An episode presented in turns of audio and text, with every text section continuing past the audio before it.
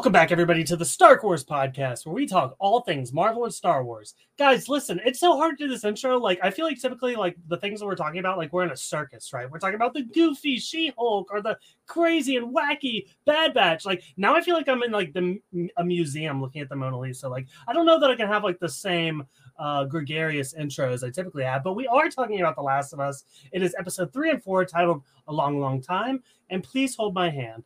And I'm joined by one of my favorite little strawberries. It's Tommy Pizzullo. Tommy, how are you? I, am good, uh, Michael. I, I, did have one question that I just want to like at the top uh, ask because it's really been bothering me throughout the show. Um, it's it's uh, where where do the baby mushrooms grow before they're born though? uh, you, you got me. In the mushroom. Oh my gosh, Tommy! You know what's hilarious about this intro? What? Well, I just, I'll have a question. What do you call a beehive with no exit? What? Unbelievable. we, we both, both came. out our joke books. we both got the joke books here today, and we're here with a guest who actually I'll, I'll, let you know now. The guest is not getting off without a joke. We got Jen Hurst here. Jen Hurst, hey. before we even introduce you, I gotta I gotta ask. Yeah. Uh, how do you fix a broken pumpkin? I have no idea with a pumpkin patch. okay. Did I'm you sorry. get these from the same joke book that Ellie was using? uh, I, I I did Google cheesy jokes. Yeah, I got mine from a website called Scary Mommy. So I should have pulled out my Dark Tower book where they actually had a scene where they were going through these kind of cheesy jokes. Mm-hmm. Yep, yep. Uh, Jen, how are you doing? First of all pretty good. I'm happy to be back. I was really excited as soon as they announced The Last of Us because I really enjoyed the game that I played. I played part two, not part one. And they're actually filming it in my hometown. There you go. What what town is that? If, if you want to dox yourself, uh, Calgary. Okay. Uh, yeah. Uh, well, that's awesome. Um, so you're coming in here with like kind of a different perspective on some of the stuff. Like, uh, I, can you like describe what you know about the first game? Like, are you like I can't even remember like if there's too much reference to what happens in the first game and the second game. Um, yeah, do you feel like you know where this is going? Kind of. Yeah. Yeah, okay. Like I kind of well, have an idea. Yeah. Yeah. We're gonna we're gonna be pretty slim on the video game spoilers, especially for you here today, Jen, just in case you go back and play that first game, but for our audience as well. But uh, Jen, what have you thought about The Last of Us, like as a whole, not even just these two episodes? Are you enjoying the show? Yes, I'm really enjoying it. I think cinematography is great. The set design's really good. Plotting's good, and I really like how deep they're making the characters and the actors of Ellie and Joel play off each other really, really well, I think. They bring a lot of life to the characters, and they're really the highlight of each episode for me is just when they're together, just firing back at each other. Yeah, and we get a lot of that good stuff in episode four, and it's one of the reasons I love episode four so much. But Tommy, I think the big, uh, the the worst part about episode four is the fact that it came after episode three, which I think people have almost universally called like one of the greatest episodes of television of all time. Yeah, unless you're one of those silly, stupid. I want to say silly. I'm going to use intense words here. Unless you're a stupid uh, bomber, review bomber who's trying to review bomb episode three. You're don't do that because that episode is incredible, Michael. It's incredible. Like there are things that I hate with a passion that I won't give a bad review to. You know, like I don't go out my way. Like I don't. That's the that's what I don't relate to. Is like. uh uh, that level of hate. Like, you know, I've bought things on Amazon that break within seconds of opening the box, and like, I don't even post a picture of it. Yeah, and, and it's just it's we all know why it's getting review bombed. It's not even because they even hate it; it's because they need to wake up. That's yeah. that's all I gotta say. But in general, I want to go back to the good stuff. Episode three was probably the best episode of TV I've watched. Like I really feel that in my my deepest of hearts and I love, you know, something we talked about, Michael, is oh, maybe it's too close to, to the video game. Maybe it just feels like repeat, not episode three. There's probably this much that is from the uh, from the video game, and I love that, and they did it incredibly. Yeah, yeah. No, um, we will start off with episode three here. It is a long, long time. Um, Jen, I want to get your overall takes. Like, uh, what was yeah. your what was your thoughts on? Uh, like, I know me and Tommy are, are raving already. Are you are you with us here? Are you are you a review bomber? I think it was a good episode. I liked the love story and I liked the subtle flirting, how they fell in love with each other. But I and I know that they died in the um, video game, but I was still kind of like, doesn't it kind of fit into the bury your gays trope? So that was kind of my question. I was trying to Google and see some takes on it. And it seemed like it was pretty divided. Like some people felt like it was, some people felt like it wasn't. Can you lay that out for me? What is this trope? The bury your gay trope is kind of like when you have queer characters, they typically tend to die. Like they tend to be settled. Like if you watch Pretty Little Liars, Maya gets killed for seemingly no reason. In the hundred, you got Lexa getting killed also for like no reason. so it's it's kind of like almost to the benefit of the straight characters, which I felt like a little bit for this, but at the same time they lived a long full life. So they were both old by the end, so it did it doesn't quite fit. Yeah, I think for me, it, it this because it's like we get that. There's always the fridge. You know, I felt that a little bit with Tess, and like you know, the, the, another phrase is like you know, put them in the fridge, which comes from the comic books. Comes from oh yeah, Flash. yeah, refrigerators, yeah. Yeah, comes from the Flash comic book where you, you yep. get rid of your women and so that the male characters can shine and, and grow from that. Yeah. Um, so I definitely like hear that, and I think that I think for me, what makes it work here is it's it's their story. It's not focused mm-hmm. on because we weren't really focused on Joel and Ellie it, while we were telling their story. To me, it was fully embracing them, Frank and Bill, okay. and their yeah. their story for me. And and uh, I think, but I, at the same time, I do feel what you're saying of like, yeah, can we see the, the uh, yeah, you know, and I think we're. I, I think we'll get more of that. Hopefully, you know, I think the show wants to embrace that kind of stuff. Listening to the the official podcast, yeah. um, gives a little bit more more insight into that. But uh, I think there what it does too on that is, is those characters in the in the video game at least, like you said, uh, mm-hmm. Frank is dead in the video. Yeah, uh, that's too much, but uh, Bill Bill is still alive, and that's like a big difference. But one of the things that we talk about with Bill in the game is Bill mm-hmm. shows Joel what he could become if he shuts himself off to the world. And I yeah. think what this does is it does a similar thing and it shows instead of showing Joel what he could become if he doesn't, it shows Joel what he could become if he does embrace love and embrace protecting that one person.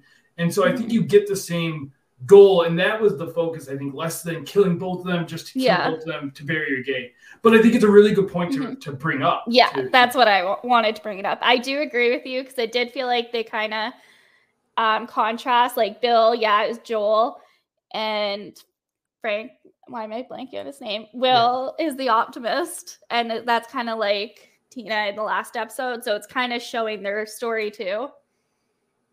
Yeah, so I, I think I, I, totally get that um, complaint, and I, I, think that's the thing that I, think you know they kind of accomplished uh, avoiding some of that stuff because the adaptation from the video game, and again, we're not going to spoil the video game, but we will talk about the differences in the video game. And basically, what they did, it, I, I, would I would accept that complaint a lot more for the video game, where like again, like Tommy said, we didn't even get to meet Frank really, and the and the fact that they were even partners was in like a passing line, right? Um, but in but in the show, what they did is they were able to expand those characters and give them so much more depth, and we actually get to see the relationship blossom. And again, yeah, it's just one episode, and it would be great to get more stories like this. Um, and I think again, like that's the kind of thing where like you know future show, shows will look at this and be like, how can we do that better? But also, with that being said, I think The Last of Us has you know some other queer stories in their pockets that they're going to get to. Um, not to spoil anything too much, but I'm excited to see where that goes. And it sets a good precedent, I think, as well, um, where like you know, it kind of draws a line in the sand in a way um, between, you know, the typical review bombers and being like, this is what the show is. And they didn't shy away from even like the very romantic scenes, right? Like, I think that's a thing that you see in a lot of these stories where, like, you know, uh, you know, you get heavy male and female sex scenes in shows, but like, I don't. This was pretty. This is like the one of the most intimate things I've seen between uh, same sex couple on a show. So it was very, I think, well portrayed. Like it was very sensual and almost like I don't want to say soft, but it kind of fit that vibe. I thought in their tender scenes. Yeah, they didn't try to over. I feel like sometimes with with gay couples, they try to like stereo they stereotype right like it's a lot of overt I, what this works is because it did it felt very natural it felt very organic the chemistry was there it just played and and i think that's like multiple times in this episode i was sobbing and and just the beauty and the way both actors really portray this relationship portray um and i think that's the thing for me is like it plays if you, you don't watch an, any episode of last of us you could watch this episode and i feel like feel the emotion uh, and feel the impact that it's supposed to get because it doesn't it doesn't have anything building up to it. We meet these characters and you know in this episode see it all play out and still uh, everyone I talked to has felt some sort of emotion.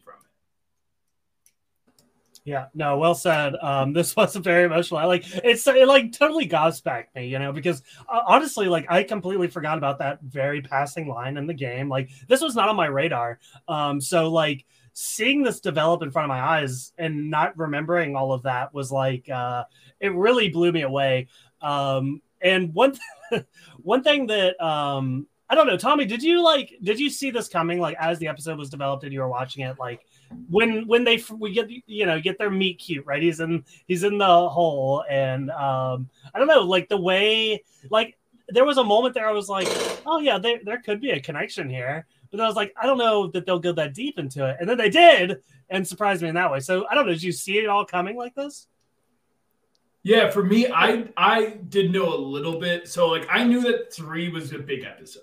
From everyone I heard uh through through the ethers that I I know things, uh that three is the episode that changes the show, that gonna put you into it, it's the episode. So I knew that. I knew Frank and Bill were in a relationship for the game. Like it was passing, but I do want to say for those that are trying to say the show's retconning, it's not a retcon.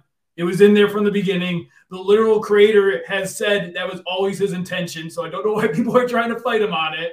Uh, I won't be that point anymore. But uh, yeah, I think for me, I didn't see the extent, and they faked me out a couple times. They this they I think Jen, you said it earlier, like they just did it so cleanly and everything was yeah. so thought out. Like then they faked me out with Bill getting shot, and I was like, okay, well, I know that Bill survives. So then this doesn't happen, and then it ends up happening anyway. It was just a whole roller coaster of emotion, uh, and and uh, it got me. It definitely, even though I like knew it was a, it was probably going to be impactful, I, I had inklings. But even like Frank being in the hole, I thought he was Sketch City. I can we like I thought he was going to scam. I thought they were re- retconning the whole thing and he was scamming Bill. That's what I thought. This gave me big Ben Linus vibes from Lost. Uh, I don't know if anyone gets that reference. Uh, yeah, I was I was a little worried at first. Again, like I thought it could go a lot of different ways. Tommy, I want to touch on this real quick because this is something we constantly talk about in terms of marketing. Um, and oftentimes, you know, I'm a big proponent of the trailers, but I can be very let down by trailers too and marketing and how they show things. So I see the complaints about trailers. I will say that this show has been almost a perfect example for how to market something because um, the the amount that they showed Bill was, you know, from a game player's perspective, you would think, oh, okay, well, this is just basically the same exact thing from the video game. And I think that's the thing that really subverted my expectations, where you know, it looked we just see that younger Bill that we saw from the game. We didn't even see Frank, and the fact that they kind of turned it all on us, like I didn't even think Frank was going to be a big part of the episode when I first saw him because I was like, well, this isn't Frank's story or Bill's story, right? So, um, yeah, you know, just you know, it's it's rare that I'm able to defend trailers well, and I just want to say this is the example of how to do it. I didn't watch the trailers. I literally watched the trailers. So I could be like, "Oh, I've been there. I've been there." no, Jen, join me over on the good side. yeah. Um, I do want to. I guess we can talk about. Let's see here. Um, I really like how I think another big way they subverted expectations in how they built up Bill as a queer character, right? Um, you know, because I think like stereotypically when you first see him, especially with like the room full of guns and the "Don't tread on me" flag, right? Like that's the you know that's the type of person you would see you know review bombing a show like this. Um, and I, I don't know, they were able to show a lot softer side of it, so I don't know if that's necessarily a, a good message or not, but. Um, again, I think it just tells different types of uh, queer stories, which I appreciate. So I, I want to talk about some of like uh, we do get. Yeah, go ahead, Tommy. sorry, I just want to yeah, yeah. piggyback off this. Something that was like I've been discussing is like what I love about the show is the show not tell of this, right? And when did you pick up that Frank figured? Instead, like when did you pick up that Frank figured out? Because I've heard a couple theories. Like I'll, I'll say mine after I hear your guys of like when do you think that he was like, oh, maybe there could be this connection with Bill? I think it was very early. Yeah, for me, it was the dinner scene when he got her. He's like, I know you don't think I'm this kind of wine guy. And he's like, mm-hmm. No, that's exactly who I thought you were. like that yeah. to me was just so cute. I like, I really like that. That's mine. I think it was the line. I think it was when it was like, oh, you want to think I'd be the person pairing these things. And he's like, oh, I, I think you'd be exactly the person. I, and, it's so cute. Which which tells me that that Frank had an inkling even before that. So it's it's from my understanding that it was almost the first interaction that they had in which he could again tell that Bill's not the type of person to let somebody in, but the fact that he was willing to do it for him specifically, and even like you know their exchange and the way Bill was even able to break down a little bit there. You kind of see him be very hard with him at first, and that kind of softens. And I, th- I think he I think he saw that in that moment. Yeah. And the I mean that's something I want to talk about too off this is like, yeah, and I think that a yes, I think it's cool that it can be interpreted all these different ways. And I think like it shows. I also love the sh- the small details that you're picking up on, like Nick Offerman with his small smiles, his small like tucking the hair. There were so many small cues from both of them that were just so brilliant. It was just so brilliant. Yep. Um, I want I want to dive in deeper into the end of the episode here, and can I talk about uh, Frank's last day? Right, so we get to the point where Frank is very sick, and um, he basically tells Bill that this is it. He uh, this is how he wants to go out like this. It's been really great, um, but this is his last day. Um, and I thought it was very beautiful. You know, you see they take a stroll around the area, and it's very sweet. Um, and, and, I don't know if you guys have comments on that, but I also want to dive into Bill's ultimate decision as well to join Frank. So, yeah, I mean, just off the whole thing, gosh, it was it was brilliant to have Frank be the one that gets sick because the whole time you're showing Frank running, like you're showing him be the fit one, you're showing him be. And, and just like that's how like especially like and they never mentioned what kind of sickness I took it as like maybe MS or something like that. It, it just it happens. No matter how you lived your life before and it's it's it's tragic. This hit me the minute i saw him in the chair i was like oh my heart because that's such a tra- that's a tragic thing that i think about you know? Um and i thought like this whole thing the whole like the lines in this episode, the ones here where he goes like, "Love me the way I want to be loved," like that kind of stuff. And then earlier the the strawberry scene with the, like, you know, I haven't felt fear before I met, or this I wasn't scared before I met you. Like brilliant lines, but yeah, I think this whole setup with with Frank and Bill and the way they they played this was was very touching. Yeah, Jen, I don't know if you have any uh, thoughts on you know the final day here, and also you know I guess again I want to dive into like uh, what did you think about Bill? Uh, he also uh, decided to uh, join Frank in having a last day. Well, I think Frank's decision made sense because when you reach a certain point, a lot of degenerate illnesses, it's either like you let yourself go to a point like that you're not really there. You do it at the point he did where you're still cognitive enough to make that decision. And for Bill, I think it it did make sense because they didn't have any kids, they didn't have a lot of other friends. He was older, so he didn't really have anything else to go on for. Like they've been together for what, like 15, 20 years or something. That was like I I got his decision. It might not have been the one everyone else will make, but for him I thought it made sense.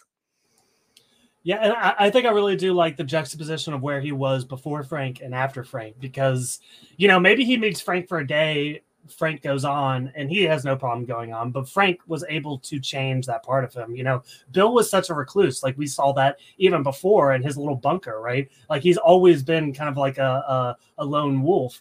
And I think Frank kind of changed that in him. And I think that's the most beautiful part. Yeah, I, th- I think you like. I think you know, and we get that later. We can talk about the letter after this, but I, we get that basically confirmation of like I hated everyone, and and Frank taught him to to love and to care and to care. You know, even if you care about just one person, you're still caring about someone. And and uh, I think Bill's choice here, as much as I was like, I, I didn't see it coming. This is probably the most I I thought it for a second because like in my head I'm like, well, like I could see Bill doing this, but like again, I think the video game was talking too much for me. But uh man, that was where he's like, he's like, was it pills in the bottle enough to kill a horse? Like, uh, and and then like the whole speech afterwards, like this isn't your like they're almost talking to the audience here. I felt like where they're like, this isn't like your tragedy in those plays. I've lived a good life. I've done it. I've uh, this is not a, a sad. This is me embracing the next journey with you together. Yeah, uh, well said. Um, and you mentioned the letter. I do want to talk about the letter. We haven't talked much about Joel and Ellie in this episode. There is a little bit. Um, you know, we get some stuff uh, in the beginning uh, where they're talking about, you know, uh, you know, don't blame me. Uh, that that all that stuff is really good. But um, yeah, any highlights from Joel and Ellie in this episode, especially here at the end, and anything else? Um, well, two things. One is she found the gun which as soon as she did that, I was like, okay, something big's happening next episode. And then her acting like the car was a spaceship and like having no idea how anything worked and the seatbelt, I think was just great. I loved it. Yeah, I mean, you mentioned the car spaceship. Keep that spaceship thought. Uh, I also like, yeah, I think the whole beginning was good. They gave a nice exposition explaining. Like, I liked getting from Joel the confirmation on the flour, like getting that exposition out in the beginning. I think it was brutal. The the the bones, the I mean the big Nazi. We the there's also very much humor. We haven't we've talked about the tragedy, but like the humor, some of my favorites. Uh, this isn't an Arby's. Uh, this isn't or get your free lunch. And uh, Arby's didn't give out free lunches. Was great. The the line about like uh, the government's Nazis. Well, they well they are now, but they weren't back then. Was also a brilliant line. Um, and and yeah, the the bones like that's basically what they were like. How the similarities of that of like, yeah, if you're not dead, you can't be infected, and how brutal that is. Like, I see the justification of that. It's still terrible. It doesn't make me feel good. Uh, so all that in the beginning, I thought was great, and then the letter, the gun was great. The letter was so brilliantly written. I love that they added in. it was so good. Her reading it was was perfect yeah, her reading it. I, I'm gonna say I'm whomever was great. And I think for me, what it what I love about the letter is what it does to Joel, and kind of what I was talking at the beginning of like Joel seeing this as if we look at Joel so far, he's not a good protector. He sucks at it. He's lost, he's lost Sarah, he lost Tess, he lost Tommy for you know, like uh, they basically lost Tommy. And also like look at I thought about this too in a different way. And I'm going on a long rabbit, so I apologize. But it Bill dies for Frank. You know who didn't die for his partner? Joel. Tess goes and he's like, cool, I'm out of here. It shows that Tess wasn't that one protecting that Bill was talking about. There's one protection.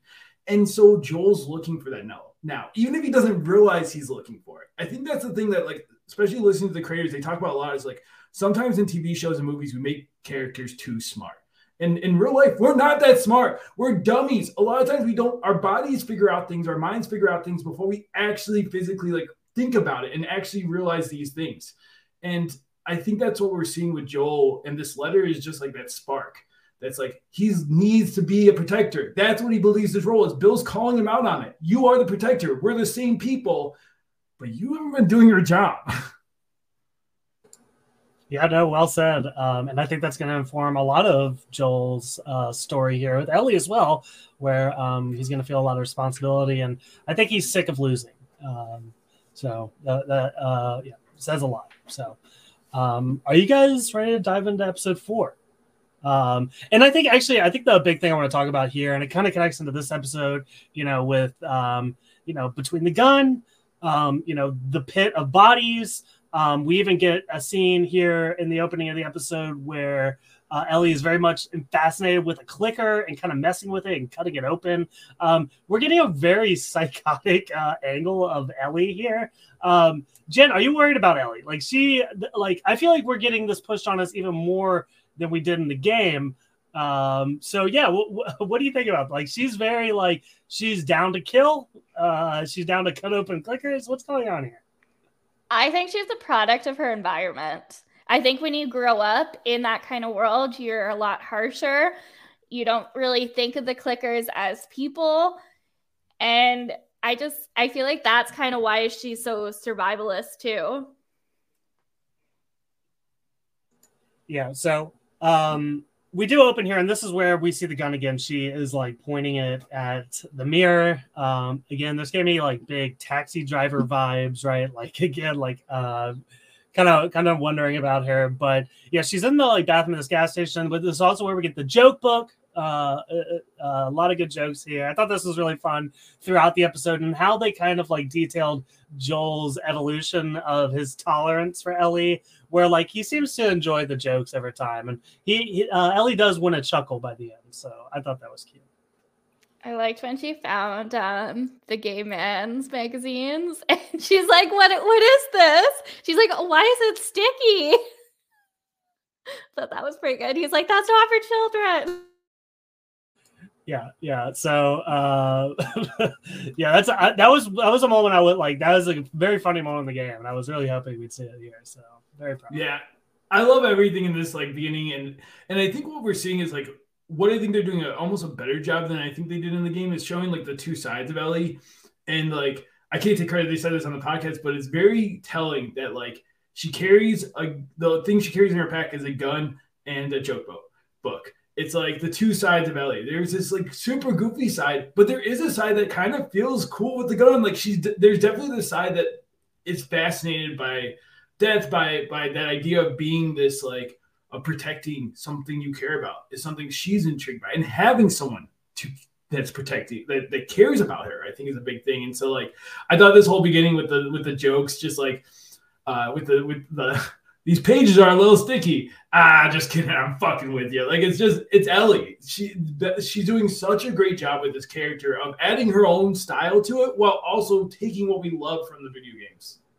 Tommy, I know we talked about the Bella Ramsey haters before, but like I think an underrated uh talking point here is freaking close your eyes and listen to Bella Ramsey speak. This she th- like it is like uncanny how much she sounds like Ellie from the video game. Like it is like it, gave me goosebumps because I, I like I was like kind of multitasking when I rewatched one of the episodes and like I wasn't looking at the screen and I heard Bella Ramsey speak and like it's just Ellie from the game. Like everything from the heart to the performance. Uh, oh man, uh, I love it. I love the portrayal. So she's the best. Um, what else here? So we also this is where we run into uh, another very similar moment in the game where um, they kind of get sabotaged here. Um, we see a man who appears to be injured, and uh, he's trying to uh, fl- uh, flag them down. And Joel's like, "Nope, that's not happening." And then they get sabotaged here. So there's a lot of interesting stuff here, and I want to get you guys' take on it. Everything from um, well, I guess more impo- most importantly, like we get this uh, insane choice here with this young boy that's dying and how they handle it. Well, I want to go like yes. Uh, first off, that's not Pittsburgh, but I'm not that upset about it. Just wanted to mm-hmm. mention that it's for you know we're not going to, but yeah, this is supposed to be Pittsburgh. To be fair, it's not Kansas City either, is it? We all no, know where it is. but yeah, it's and I think Kansas City works here. Yeah, I mean, did you trust this guy? I was like, no, run him over. And a good callback to episode one where Joel's like, I'm not stopping. I didn't stop 20 years ago. I'm not stopping now. Yeah, no, I ended up rewatching the the clip from, and this is another one that's like it's it's one of these action scenes where like I don't know how like it's so impressive how like this is like shot for shot a moment from the game. Um, but yeah, so we do end up they they kind of fight them off. You know, Joel gets Ellie to hide, and they another guy comes in and tries to sabotage them, and Joel puts them down. And um, actually, no, before that, uh, Joel is being pinned down, and Ellie sneaks out with the gun and takes the man down. So um, at least she's putting it to use. I loved everything here. I loved um, this was probably the peak of the episode for me for a couple reasons. I think a this character Brian was just the quick twit, the quick change from him aggressively being like, Joel, you killed like you killed my friend, like rah, to the minute he gets shot, he becomes a child. He becomes a baby who's like pleading for his life, crying, literally like, what the what do I do? Like he is panicked, he is a baby. And I love that change. It tells you so much about that group. It tells you so much about Brian as a person. Rest, rest in Bruce Brian. And and in Ellie's choice here, we see, you know, similar and the and and I'm glad we got this moment because it's such a big moment for Ellie of like in the way she plays it of of it's impactful. You know, yes, she says she's she's shot before, but not in this way. You can tell, or you, she's killed before. It's not in this way. And there's something about this, the way she plays it, the way Joel puts it on himself, the responsibility, the baggage of this, of like, this was my fault. I messed up. I couldn't hear because it's right. You know, I can't, I didn't, that was my bad. Is uh, yeah, Tommy, not you bullying this dying kid. Uh, Connors, you're like this little baby. Wham, wham, baby. Go home. That's what I thought too. Like he had no problem hurting anyone else, but as soon as it was on him, it's like, oh my god, I need my mommy. I will say that's one thing that the Last of Us video games did really well, especially in the second one. Um, like the NPCs, like the enemies, like it they make you feel really bad for killing them because like they do they scream things out like this like ah help me help me stacy and then like stacy's like brian where are you?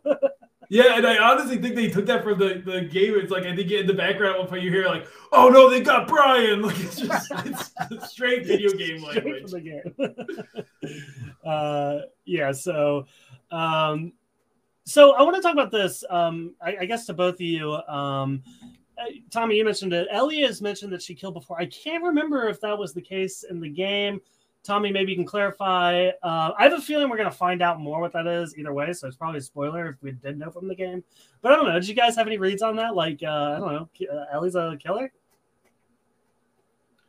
I have two thoughts. I think either is A, the zombie we saw in the last episode is what they're considering, or the infected that they're considering in the last episode, or I have another thought, but I'm going to leave it because it's a little spoilery. I have another thought of what it could be uh, hinting towards. Yeah, Jim, what's your read here? Uh, has has Ellie killed a person? Uh, my first thought was same as Tommy. It was the infected in the first episode, but it could also be someone else, and then maybe that's how she got bit too.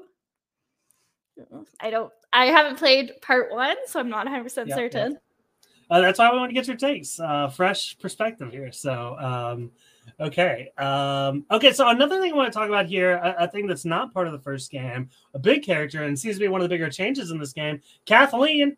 Uh, you know, I, I, don't have the actress's name off the top of my head, but she's great in Yellowjacket. So uh, I was down to see her here. Uh, Jim, what did you think of uh, Kathleen in this episode?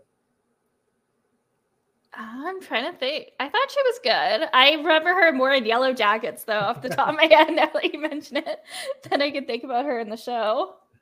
Yeah, uh, Tommy, is this like a necessary uh, uh, addition? Hmm. It's hard to know because I don't know where they're going in the next episode. I think a lot of this is going to be next episode could boost this episode a ton or make it worse.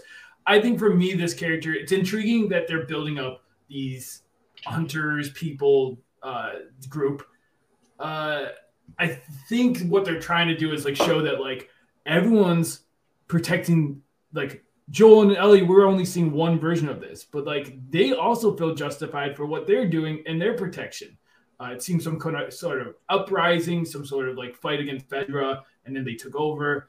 Uh, so I'm intrigued by it. I think it's probably the weakest for me just because it is so unfamiliar. And I, as opposed to like Bill and Frank, where we expanded on it, we got a ton of time in that. I feel like we almost need more time to really fully understand what's happening with her. But I think the actress played this perfect. Uh, even just like the uncomfortability with the gun until she does shoot it, and then now she's comfortable. Now she's got the power.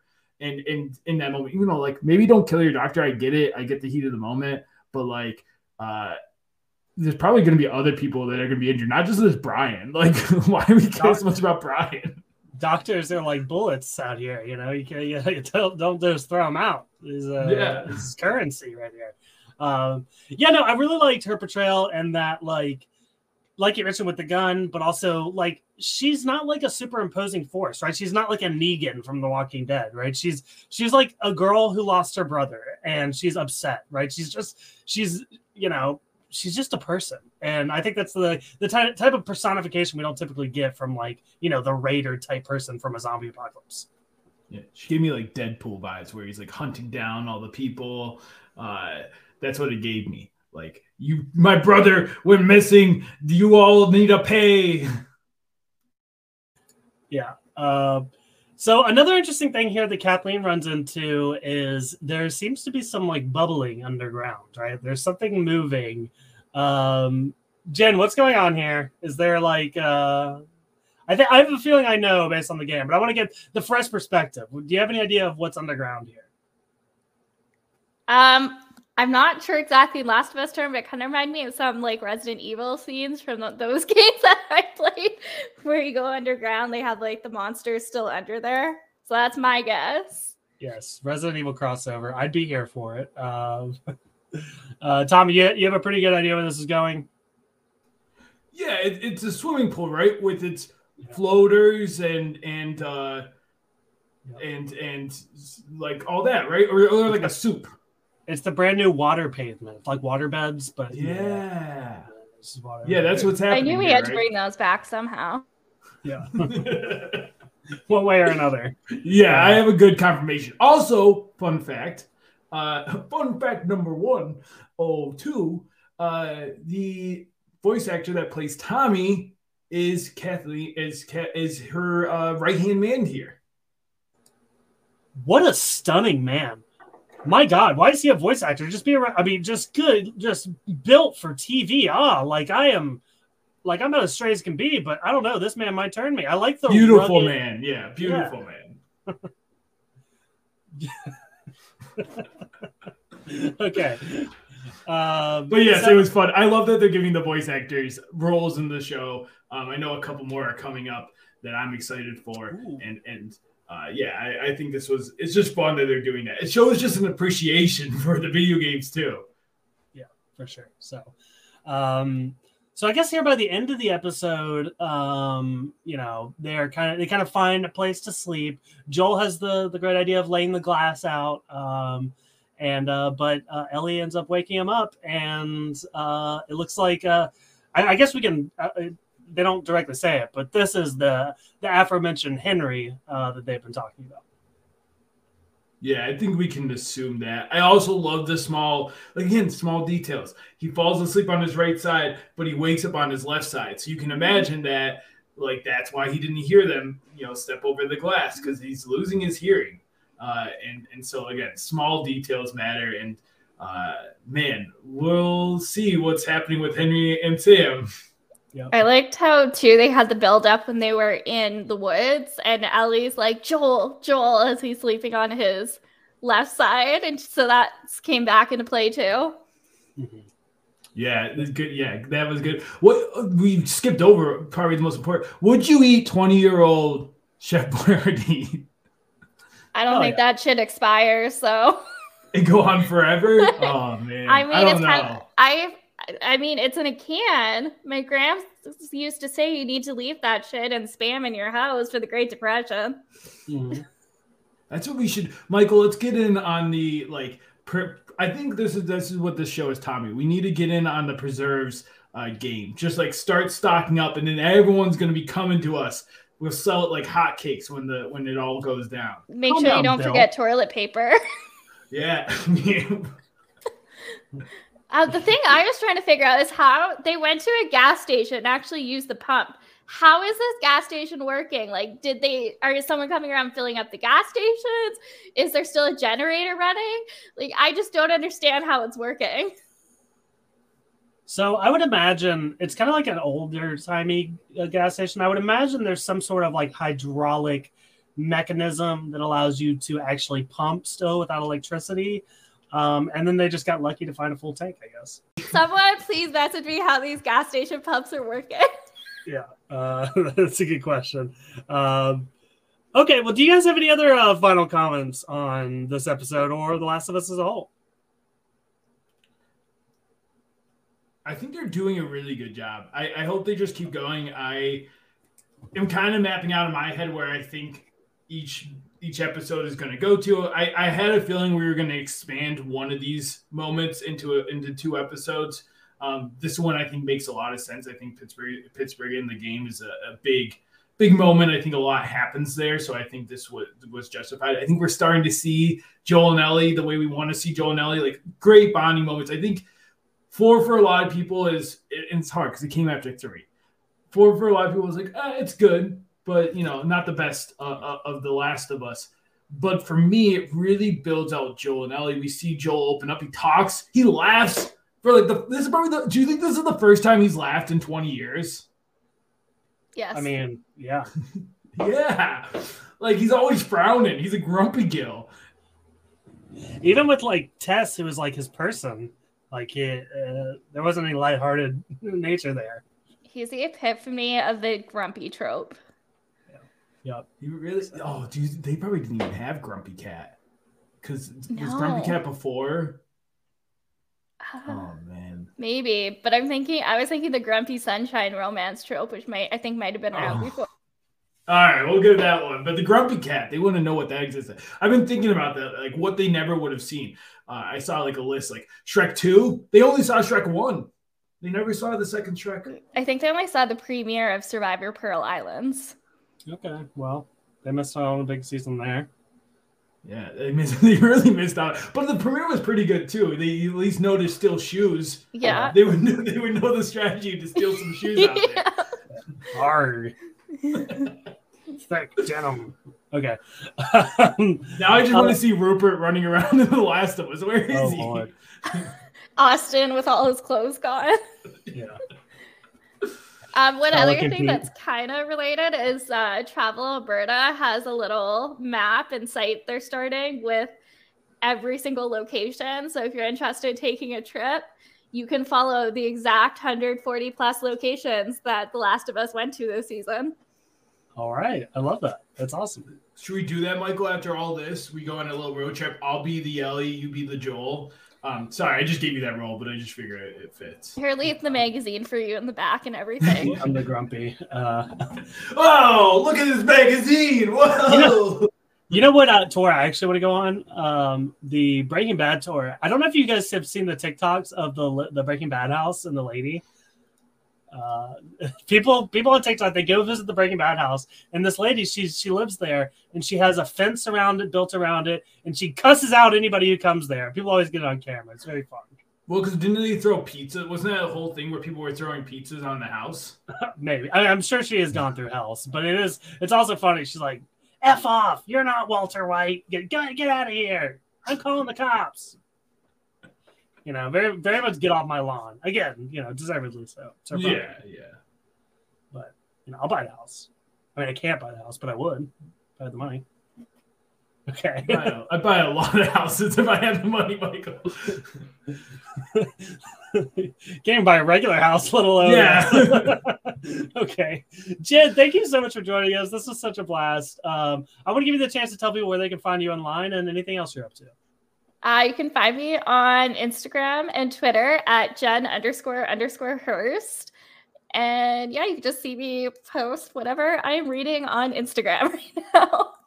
Okay, well, actually, let's do this real quick. Um, we, we sometimes close with recommendations. Is there a good book that you're reading right now that you want to recommend to people? Ooh. So, in the theme of fungi horror, which, as we can see in The Last of Us, it's also now a trend in literature. So, I'd recommend What Moves the Dead by T. T. Kingfisher and Sorrowland by River Solomon. All right, wonderful. I'm not a big reader, so I, I, I'm not going to like promise to read those, but you know, if there are readers, they should, right? Yeah, get your hunger, your fungi horror in. Yeah. Tommy, do you have a book to recommend? Uh, He's looking around the room. Uh, he's got a bookshelf, but I don't see any books on it. There's something there's more. I don't know. on it. What are you trying to say? Uh, you know what? I, I'll recommend. I started the Mistborn series. If you like fantasy type things, I, I'm, I'm starting Mistborn. So uh, Sanderson, great writer, finished Wheel of Time, and, and I, uh, I, I, I'm excited to, to try it. Mistborn's amazing. Solid choice. So I'll let I you know my journey. Yeah. I have mostly comic books up here. I have two actual books that I haven't read. So um, you can read uh, The Rise and Fall of the Dinosaurs. I don't know if it's good. It's good. Yeah. It's Somebody good. Recommended it to me. I bought it and I didn't I haven't even cracked a page. So the best part is um, the pictures. Okay. You, so you've read this book. yeah. you know okay look at you i love this uh all right um i will start to close this out here um i like to remind you guys to rate and review us on itunes and spotify preferably five stars also please subscribe because we're going to be every single week with either last of us or bad batch coverage also follow us on instagram and twitter at stark wars pod and we also have a discord community going on so if you want to join that we would love to have you just message us and we'll get you a link but that is all we got for you guys. Thank you so much for listening, and we will see you next time. Bye bye.